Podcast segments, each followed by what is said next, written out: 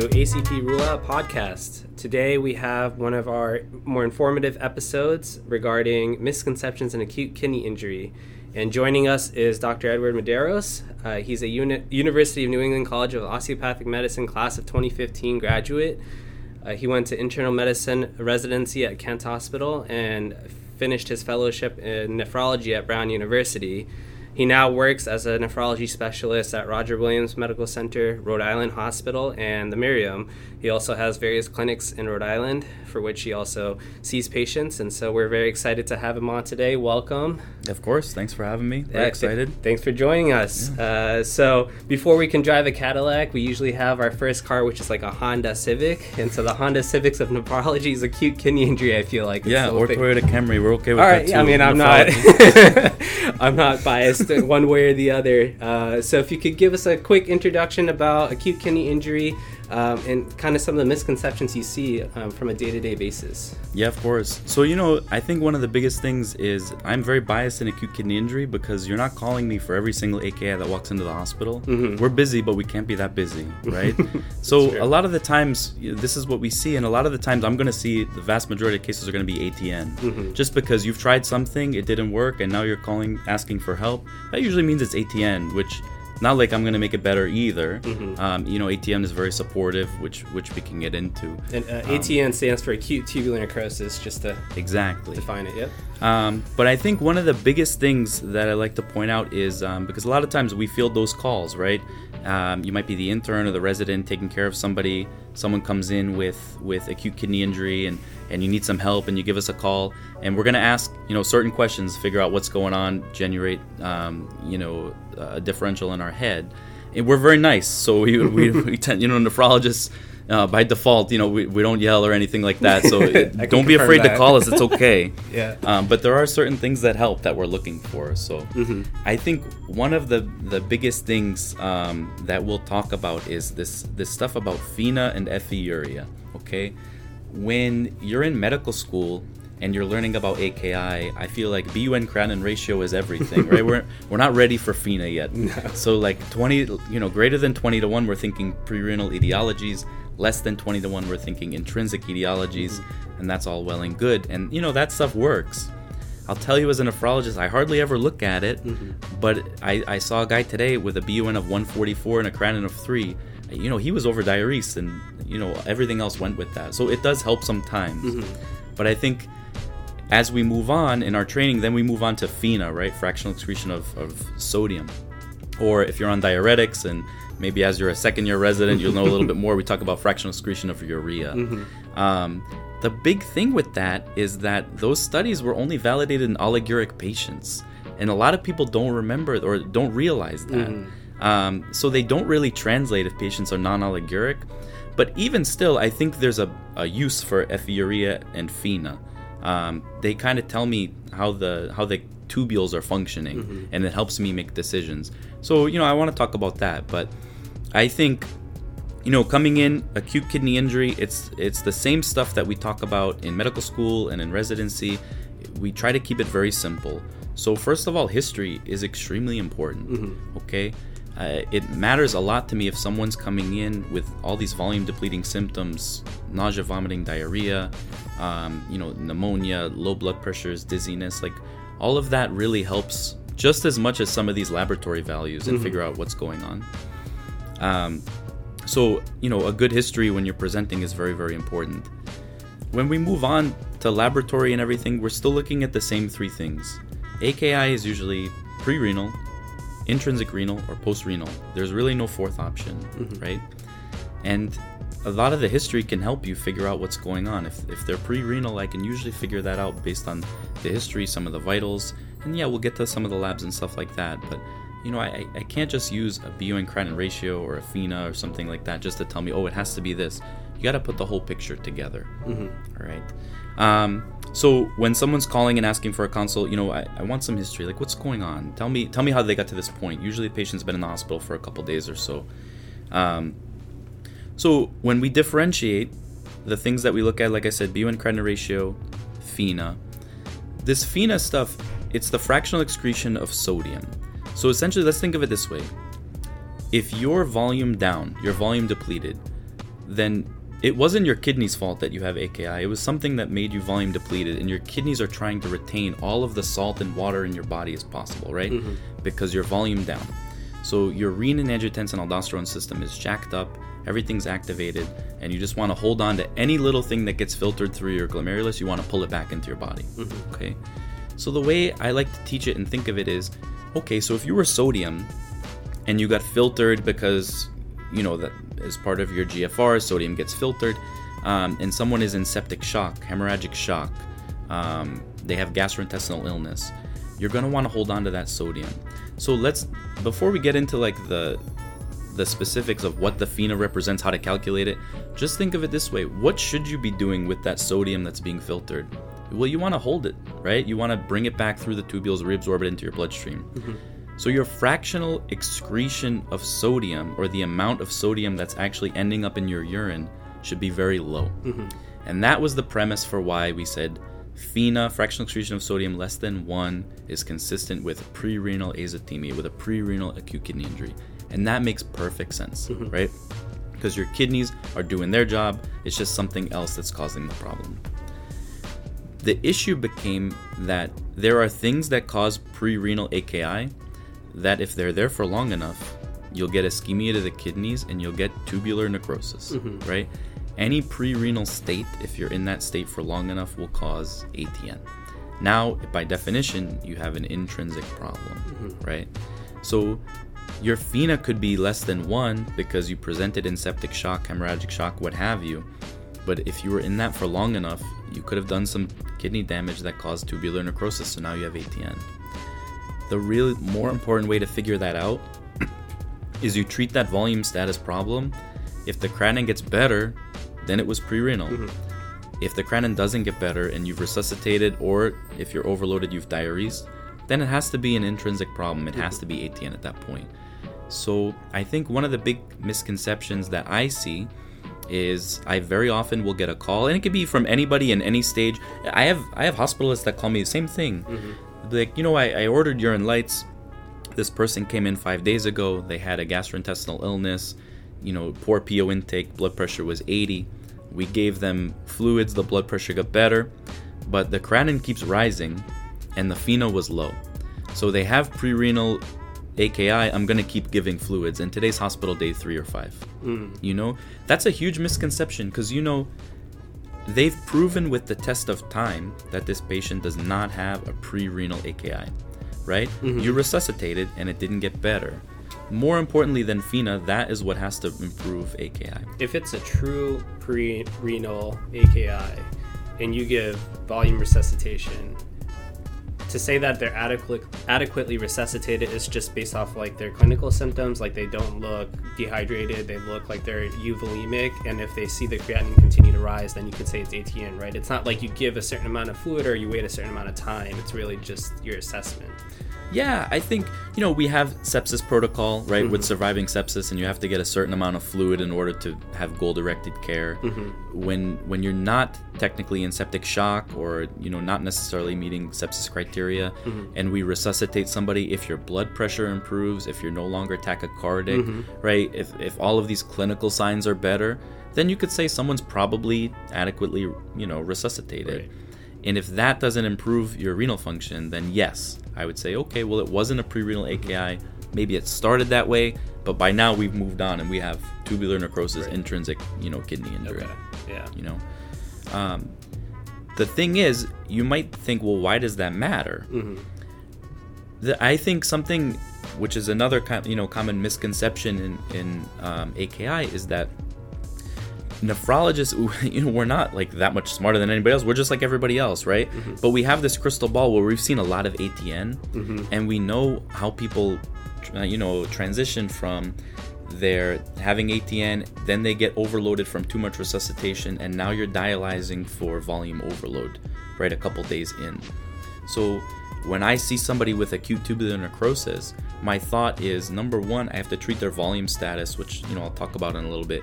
Um, But the other thing is, I I know that A T N is supportive in its management, so my job is to make sure that I don't do anything that gives this person an indication for dialysis two, three, four days from now. Mm.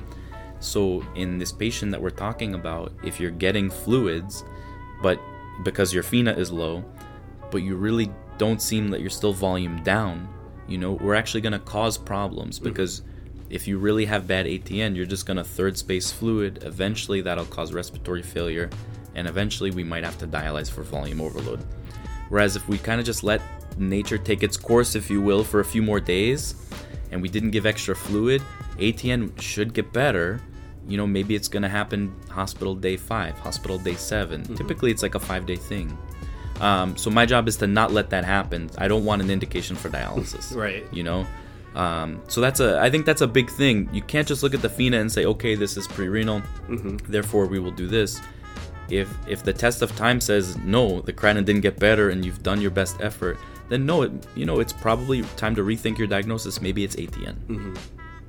Okay, that makes a lot of sense, and I like how you broke up kind of your approach. Um, you know, a lot of times we, especially when we're in our training programs, forget the history and physical assessment part of things and really start looking at like lab and objective values to help guide our management. And so it's always good to get a, you know, a reminder that sometimes the most important, almost always the most important piece of objective information that you can get is from the history and the physical assessment. Um, and so that's that's really great. And then one other thing that uh, I think a lot of people, um, you know, get confused about or wish they knew more about is what are some of the steps that they can take before, you know, if they've determined this is pre-renal versus an A T N uh, picture, what are some things that they can do before, you know, consulting the nephrologist to make sure that they have everything that the specialist needs to go ahead and do their management? You know, I think a urinalysis is so cheap. Mm-hmm. But I think we underestimate. This is a great screening test for glomerulonephritis. Right. Um, a urinalysis will give you a lot of things. It's going to give you specific gravity to tell you how concentrated the urine is. It's going to tell you whether or not um, there's protein in the urine, not quantitatively, but qualitatively. At least it's something. It, it will dip for protein. It only dips for albumin, mm-hmm. and albumin is glomerular protein. So if you have a urinalysis that does not have protein and does not have blood, you've ruled out glomerulonephritis, mm-hmm. and how cheap is a urinalysis, right? So everybody needs a urinalysis, and sometimes mm-hmm. we forget about these. Um, you know, on the flip side of that, everybody with blood and protein does not have G N, right? right? There are other things. Sometimes it's a Foley sample. If you have bad enough A K I, then you're going to spill some protein. And if the specific gravity is very high, if the urine is very concentrated, mm-hmm. it's going to be falsely positive for protein on the dipstick. Those people need a protein-creatinine ratio. Right. We don't have to do all those things for run-of-the-mill A K I, but the very basic should be, is there a urinalysis? You know, are there, I, I think on the resident level, there should always be urine lights, mm-hmm. um, because it's still good to figure out what was going on initially. You know, I don't always use urine lights because, again, we've already talked about how FeNa is not always reliable, yeah. but I still think it's important mm-hmm. in, in the learning and in the process. Um, and the other thing is, have we ruled out obstruction, even if we don't say, think about obstruction? The middle child of A K I is the yeah. obstruction, the one that's forgotten. No one wants to talk about it, right? yeah. And um, you, you know, you could have this C T abdomen pelvis with contrast, which, oh, contrast, you know, let's, let's not go there. Um, but, you know, you could have the C T abdomen pelvis hospital day one that shows no hydronephrosis. It doesn't mean we've ruled out obstruction. Mm-hmm. People take a lot of um, anticholinergic medicines, mm-hmm. antihistamines. A lot of our patients are diabetics. They have autonomic dysfunction, and the bladder is controlled by autonomics, mm-hmm. right? So a lot of people can get urinary retention without causing hydronephrosis. I had an excellent attending as a fellow who would make me look at all of my renal ultrasounds that we ordered, mm-hmm. because even though there was no hydronephrosis on the read, we would also get a bladder with it. Mm-hmm. If the bladder is retaining a lot of urine, then it's very likely that, you know, post-renal A K I is at play. Mm.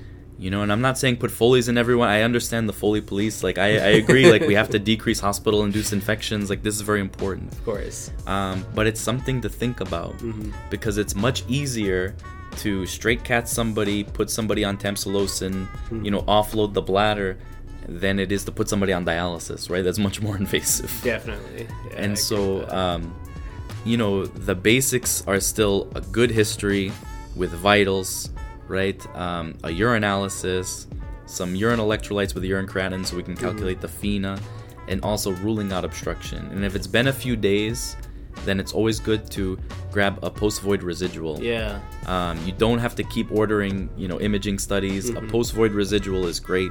If someone has a Foley, then, you know, usually that's that's ruled out, not one hundred percent of the time, but I think that's the those are the basics. Yeah. And if, like I said, we're very nice. So if, if you yeah. come with all of that information, you know, we'll, we'll be grateful. We'll we'll help out, and I think, you know, we just have a bias. We see a lot of A T N, and yeah. we feel very comfortable with mm-hmm. with evaluating A K I. And sometimes we don't know the exact etiology. I think uh, from the resident resident perspective too, a lot of times, you know, what we look at is urine output, um, and mm-hmm. that can help us kind of key into that obstructive, uh, you know, clinical picture. And a lot of times, you know, we'll look at our E M R system and be like, all right, where's the ins and outs, and is it accurately recorded? But something that's very easy to do is just ask the patient themselves. Themselves, are they urinating? A lot of times they'll tell you if they are or aren't, um, and that's sometimes way easier than trying to figure out, all right, they did they urinate this much? Like mm-hmm. trying to track down the nurse that was with them the day before and all this other stuff. Like a lot of times just going back to the patient and asking them is uh, is uh, key helpful information. Um, and then another piece of, I think, A K I that we always need to keep an eye on, or, you know, keep our minds on, are the medications that can impact, you know, your kidney function, and looking at the medication list, because, you know, in this country, in many hospitals, we have polypharmacy, we yeah. have all these issues where people are on a ton of different meds, uh, over the counter or prescribed, um, and so kind of looking at that medication list, what are some of the one, you know, medications that you think of, like, all right, I need to either pause this medication, see if this helps the renal function, or Or, um, you know, stop it altogether and just have them not take this medication at all.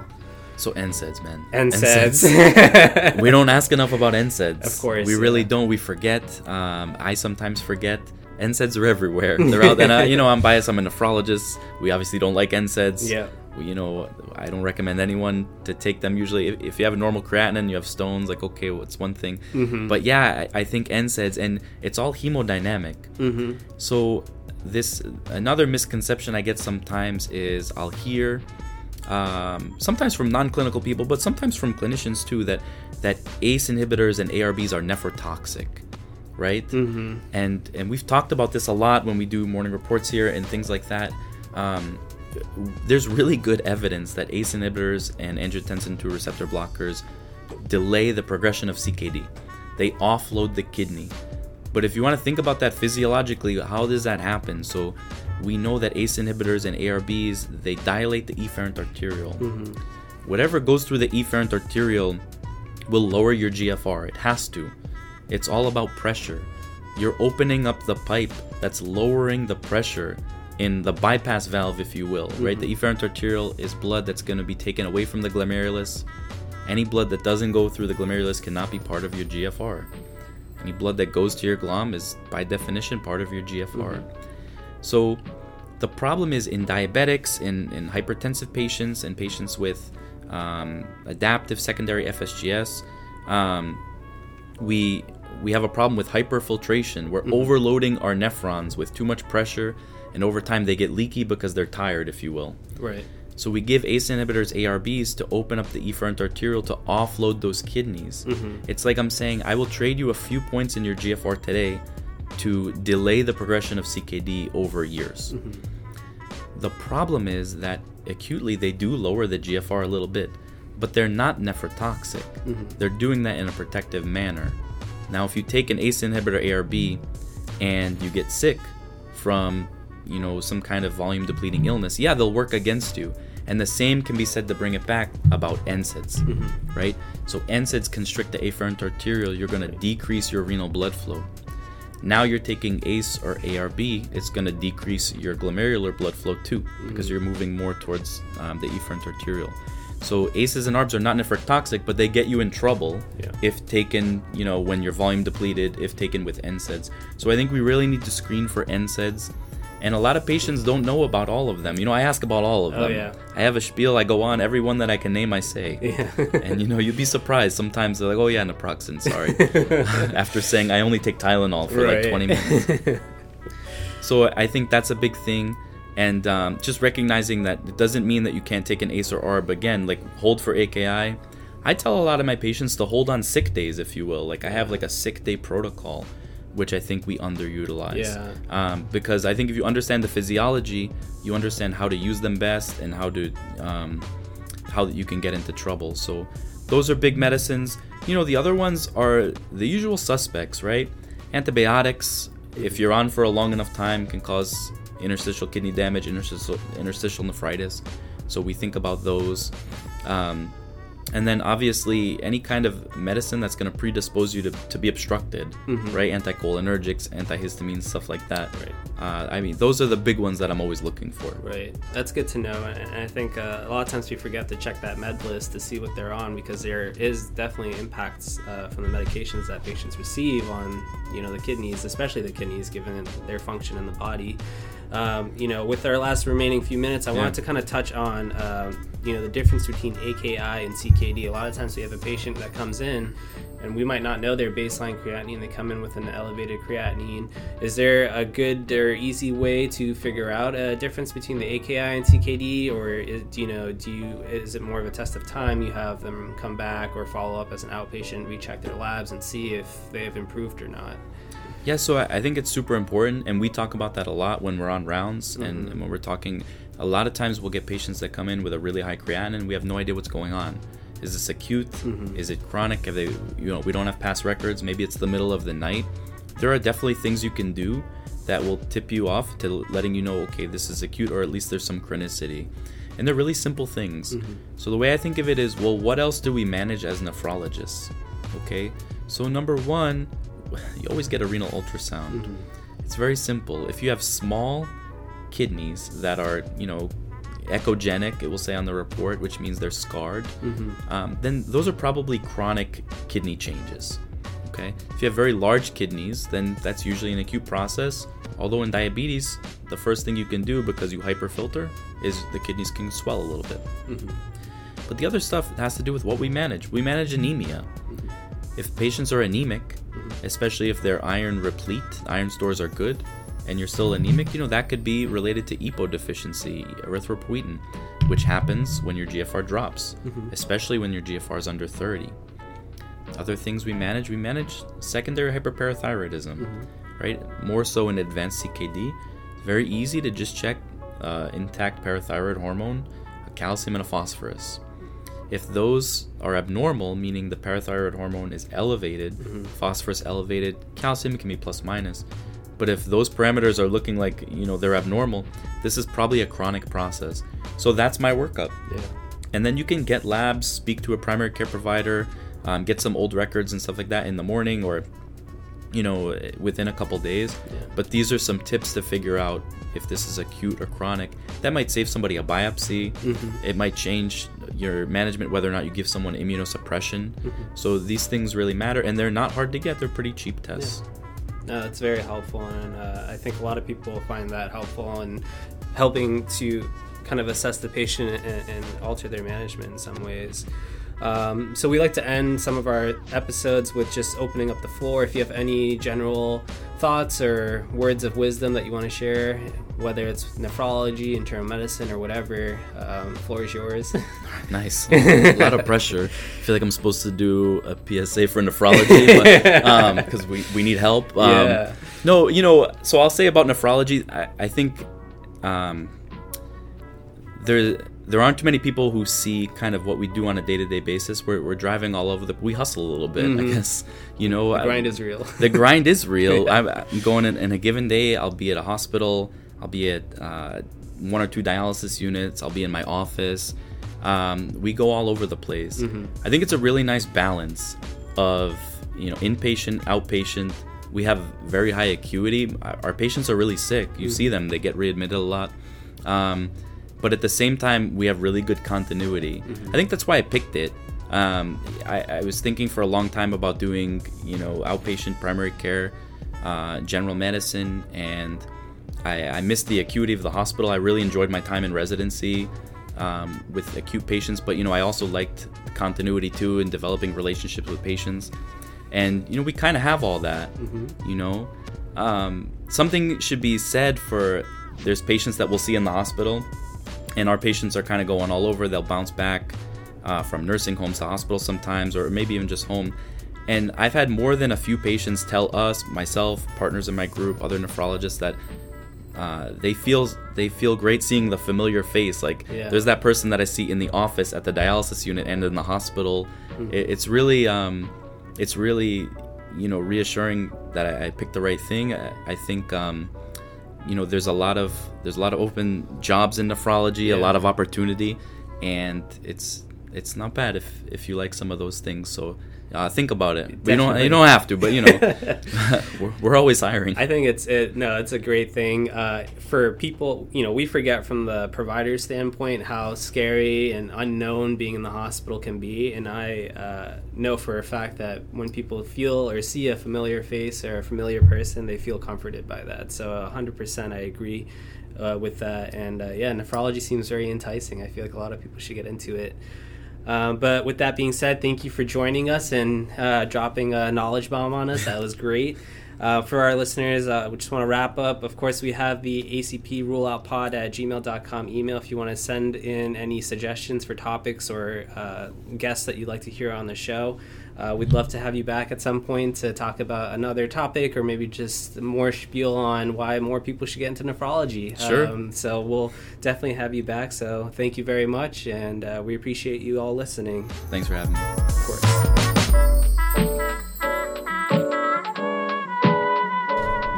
This podcast should not be used in any legal capacity whatsoever, including but not limited to establishing standard of care in a legal sense or as a basis for expert witness testimony. No guarantee is given regarding the accuracy of any statements or opinion made on the podcast.